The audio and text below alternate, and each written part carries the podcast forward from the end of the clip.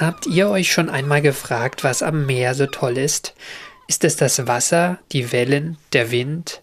Oder sind es die schönen Dinge, die wir mit alledem verbinden?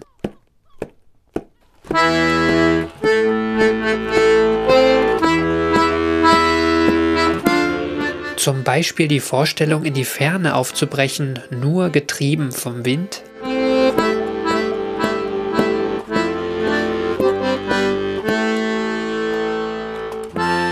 Das ist AstroGeo, der Podcast der Weltraumreporter. Ich bin Karl Urban und heute in der 39. Ausgabe machen wir ein kleines Gedankenexperiment.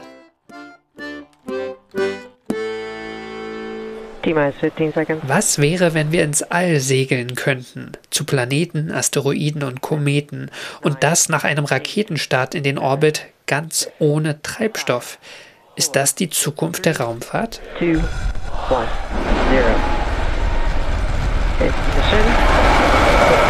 As much on the spacecraft as we could, we tested on the ground and we did some ground deployment tests. But until you do it in space, you're just not sure. And of course, your mission completely fails if your sail does not deploy when it's a solar sailing mission. Das ist Bruce Betts. I'm Dr. Bruce Betts, the Chief Scientist and Light Sail Program Manager for the Planetary Society. Der im Juni 2019, als ich mit ihm gesprochen habe, gerade ziemlich aufgeregt war genauso wie tausende Spender, die für das Vorhaben insgesamt sieben Millionen Dollar zusammengetragen hatten. Betts ist verantwortlich für Light Sail, was so viel bedeutet wie leichtes oder kleines Segel. Warum es klein ist und trotzdem aufregend, dafür müssen wir eine Weile zurückspulen. Die Idee geht nämlich schon auf Johannes Kepler zurück, der beobachtet hatte, dass der Schweif von Kometen immer von der Sonne weg zeigt. Erst in den 1990er Jahren hat man dann mehrmals versucht, ein Segel im All zu entfalten. 2005 schlug ein weiterer Versuch mit einem 600 Quadratmeter großen Segel fehl. Es stürzte schon mit der Rakete ab. Ein Sonnensegel, das klingt, als würde man ein Raumschiff mit dem Sonnenwind antreiben, also mit den geladenen Teilchen, die die Sonne ständig ins All pustet aber der Sonnenwind ist dafür viel zu dünn und zu schwach. Tatsächlich ist es das Licht der Sonne, das auf eine dünne, glänzende Folie eine schwache, aber messbare Kraft ausübt. In den 2000er Jahren waren Satelliten allerdings noch allesamt sehr groß und schwer und entsprechend mussten auch die ersten Segel so gigantisch sein. Und diese großen Segel im All auch noch zu entfalten, ist verdammt riskant, weil man es am Boden kaum testen kann. The first successful solar sail was the Japanese Icaros in 2010. It was a much larger spacecraft. Uh, with a bigger sail. Das erste erfolgreiche Segel brachte die japanische Raumsonde Icaros 2010 aus, die 315 Kilogramm schwer war. Bruce Betts und sein Team gelang es dann fünf Jahre später zum ersten Mal einen CubeSat mit einem Segel auszustatten, also einen nur fünf Kilogramm schweren Kleinsatelliten.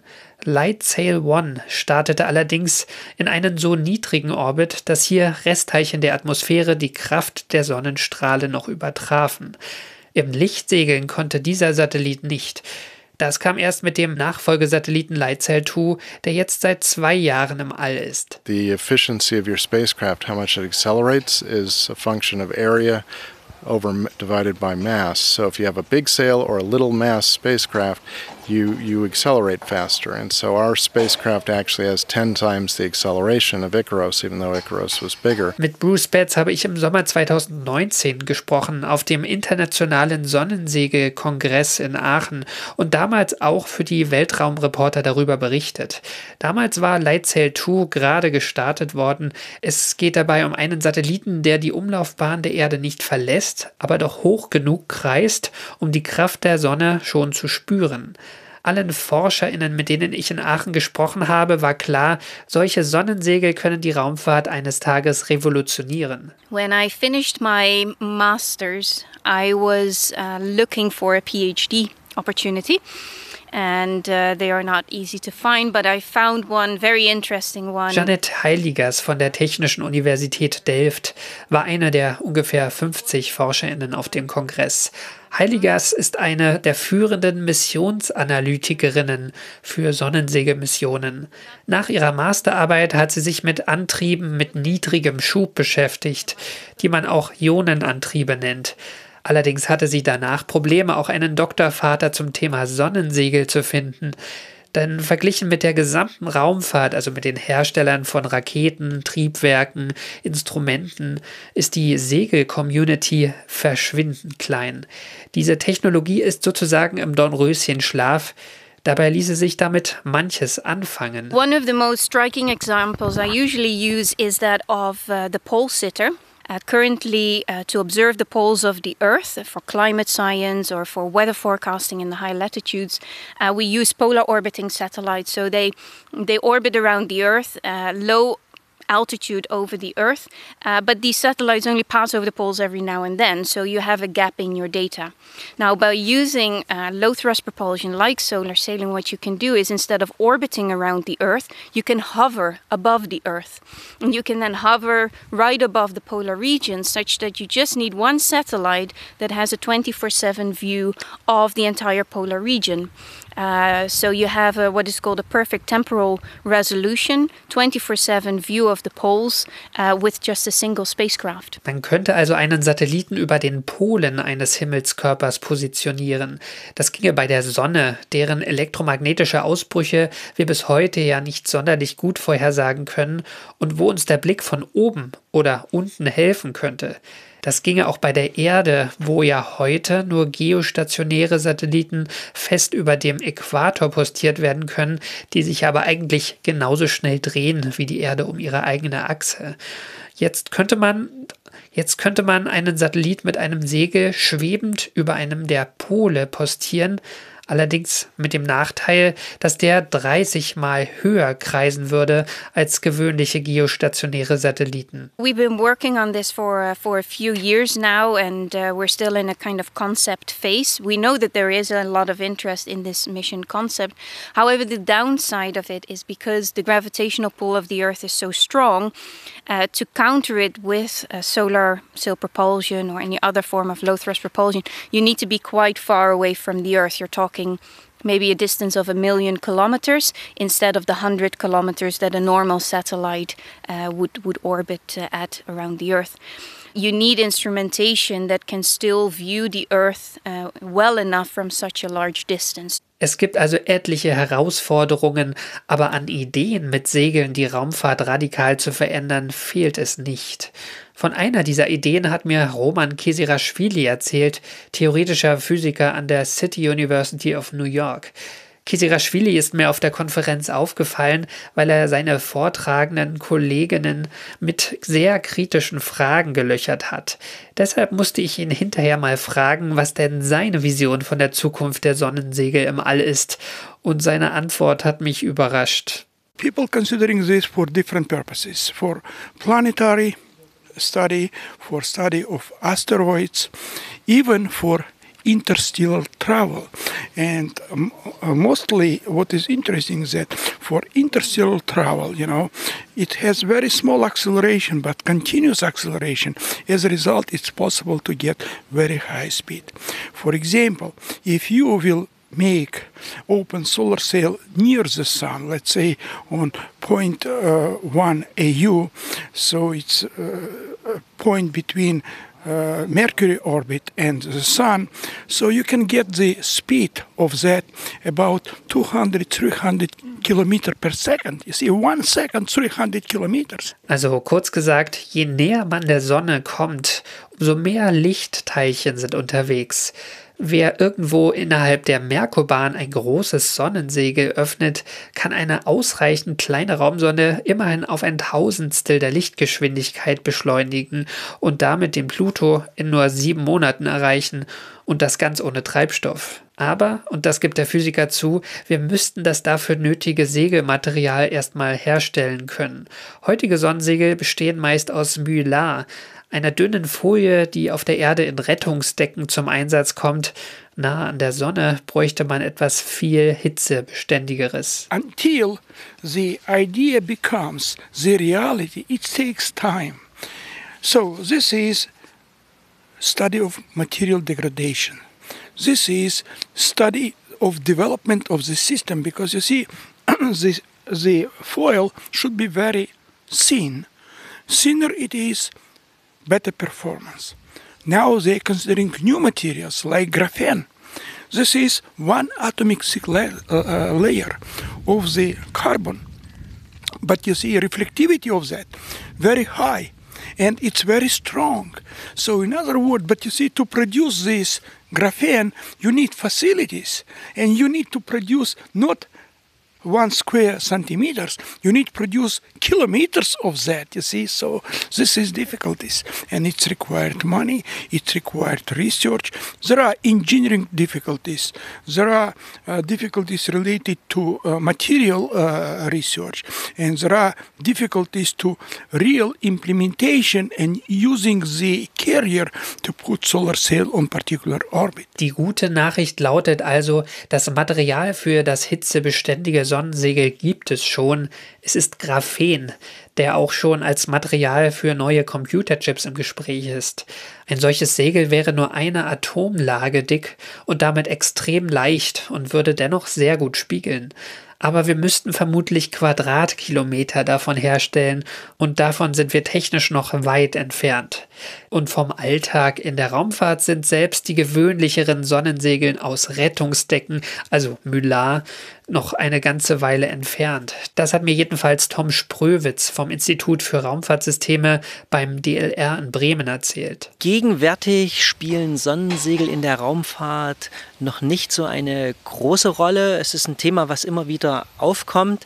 Es ist eine Technologie, die natürlich die Möglichkeit bietet, schier unendlich Energie zur Verfügung zu haben. Wir nutzen einfach die Energie äh, der Sonne, um von A nach B zu kommen. Allerdings ist es sehr komplex. Es sind lange Missionszeiten und sowas zu entwickeln muss sehr sorgfältig gemacht werden, um eine Mission zum Erfolg zu bringen. Und ähm, entsprechend dauert so eine Entwicklung sehr lang. Das DLR, also das Deutsche Zentrum für Luft- und Raumfahrt, arbeitet in Bremen zwar selbst an Auslegern für Sonnensegel, aber aus Deutschland oder Europa sind momentan keine segelnden Sonden ins Planetensystem geplant. Das liegt auch daran, wie solche Missionen geplant werden. Die Distanzen zwischen der Erde und anderen Planeten oder Asteroiden sind immens und die Reisezeiten selbst für Sonden mit chemischen Antrieben schon lang genug. Während Ionenantriebe genauso wie Segel nur sehr wenig Schub liefern, können die immerhin besser gesteuert werden. Und dazu kommt noch ein klassisches Henne-Ei-Problem. Man hält in der Raumfahrtszene Sonnensegel für riskant, weil man kaum Erfahrungen mit ihnen hat und man sammelt kaum neue Erfahrungen, weil man sie für riskant hält. Gegenwärtig würde ich sagen, ist man in Europa doch einen weiten Schritt entfernt, insbesondere wenn man es vergleicht äh, mit Japan, der JAXA oder USA, der NASA. Wir haben einzelne Technologien parat. Wir können unter anderem ähm, diese ultraleichten CFK-Masten entfalten. Wir haben eine hohe Expertise, was, was die Verarbeitung dieser sehr leichten, hochreflektierenden Membranen betrifft.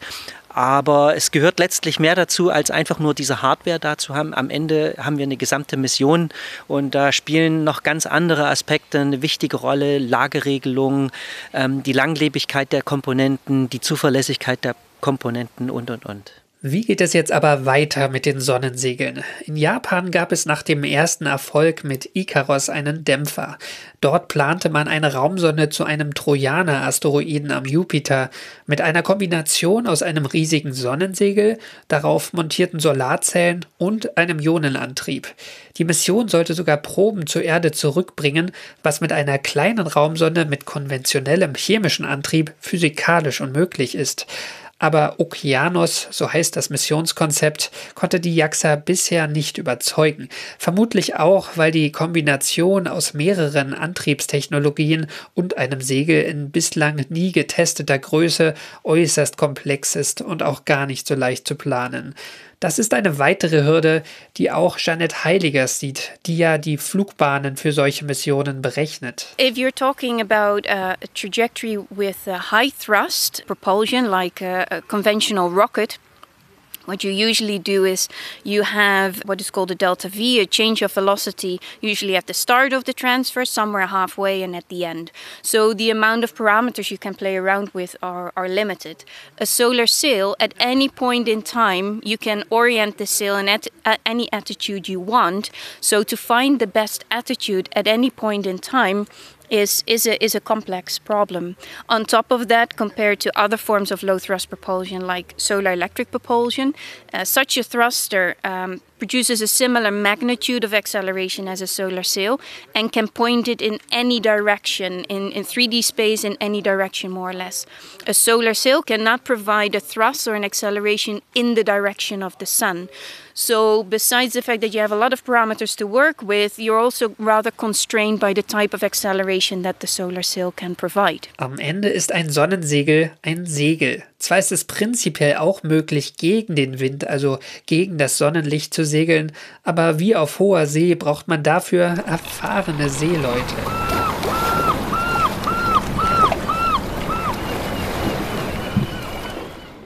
Die ersten Erfahrungen scheinen jetzt, im Sommer 2021, immerhin gemacht worden zu sein. Zwei Jahre ist Lightsail 2 von der Planetary Society im Orbit. Seitdem hat der CubeSat mit seinem Segel mit 32 Quadratmetern Fläche seine Bahnhöhe bei jedem Erdumlauf erfolgreich verändert, und zwar nur durch die Kraft der Sonnenstrahlung. Die Forschenden schreiben in einem Bericht, den ich euch verlinken werde, dass die ständige Bewegung des Segels herausfordernd für die Drallräder an Bord waren, die mit Kreiseln die Orientierung jedes Satelliten kontrollieren. Und diese Dreiräder mussten bei Lightsail 2 häufig entsättigt werden, also angehalten und neu gestartet, weil das Segel ja ständig mechanische Bewegungen nötig macht. Lightsail 2 gilt dennoch als Erfolg und dürfte nach getaner Arbeit noch in diesem Jahr verglühen. Allerdings soll schon im November 2021 die erste NASA-Sonde mit Segel starten. Der Near Earth Asteroid Scout soll einen erdnahen Asteroiden besuchen und zwar gezogen von einem 86 Quadratmeter großen Segel. Es wird also etwas mehr. Danach plant die US-Raumfahrtbehörde sogar noch etwas viel Größeres. Ihr hört gleich dazu Les Johnson, der im Januar 2021 im Podcast Planetary Radio zu hören war. Und Johnson ist Principal Investigator, also Missionschef, für die geplante NASA-Mission Solar Cruiser. It's it's really a, almost a quantum leap. It's definitely an orders of magnitude leap in sail capability over anything that's been demonstrated so far. Just to give your listeners an idea, NanoSail D was 10 square meters. Uh, the light sails were 32 square meters. The Near Earth Asteroid Scout is going to be about 86 square meters, almost 100 square meters. But Solar Cruiser is a technology demonstration mission to show the capability of an integrated sailcraft using a sail that's 1,600 square meters. Wow. And for those that don't think metric, that's about 17,000 square feet which is about a third the size of a football field or the floor area of uh, your, your favorite big box retailer, um, that will be packaged on a spacecraft that uh, will fly as a secondary payload in 2024 with the IMAP mission. And this little spacecraft is about 100 kilograms in weight, hmm. and we'll be deploying four uh, big composite booms, which is also a first. Instead of using metallic booms, we'll be using lighter weight composite booms.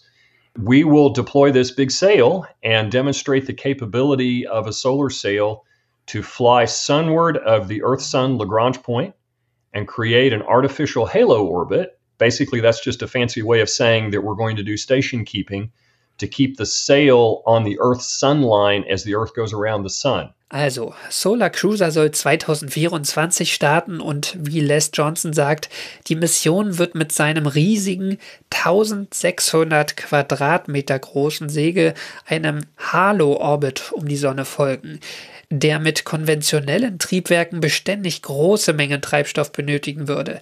Es handelt sich zwar um eine Technologiedemonstration, also an Bord wird sich leider kein einziges wissenschaftliches Instrument befinden, aber die Möglichkeiten, die nach dieser Demonstration folgen könnten, sind gewaltig. Hier ist nochmal Les Johnson im Planetary Radio. There are a lot of destinations that scientists want to go to that are very propulsive intense. They require very efficient propulsion and lots of propellant, which translates into pounds and pounds of fuel.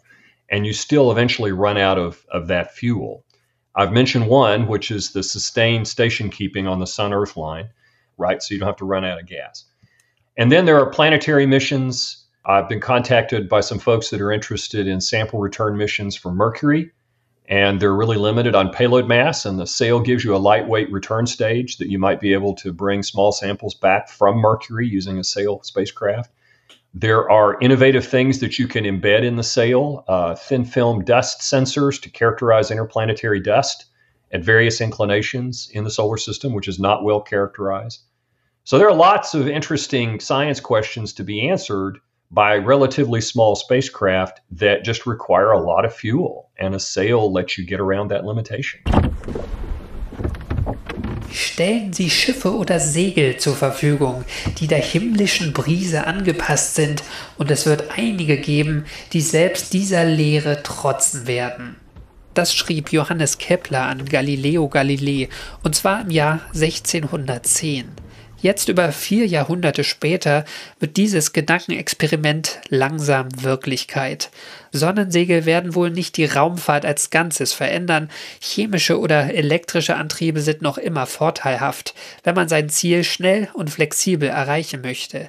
Es sind aber vor allem kleine und leichte Raumsonden, für die Segel als Antrieb der Zukunft in Frage kommen und die mit ihren ungewöhnlichen Flugbahnen auch ganz neue Blickwinkel auf unsere kosmische Nachbarschaft liefern können. Und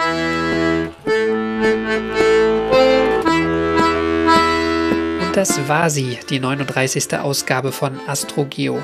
Autor und Akkordeonmusikant dieser Sendung war ich, Karl Urban.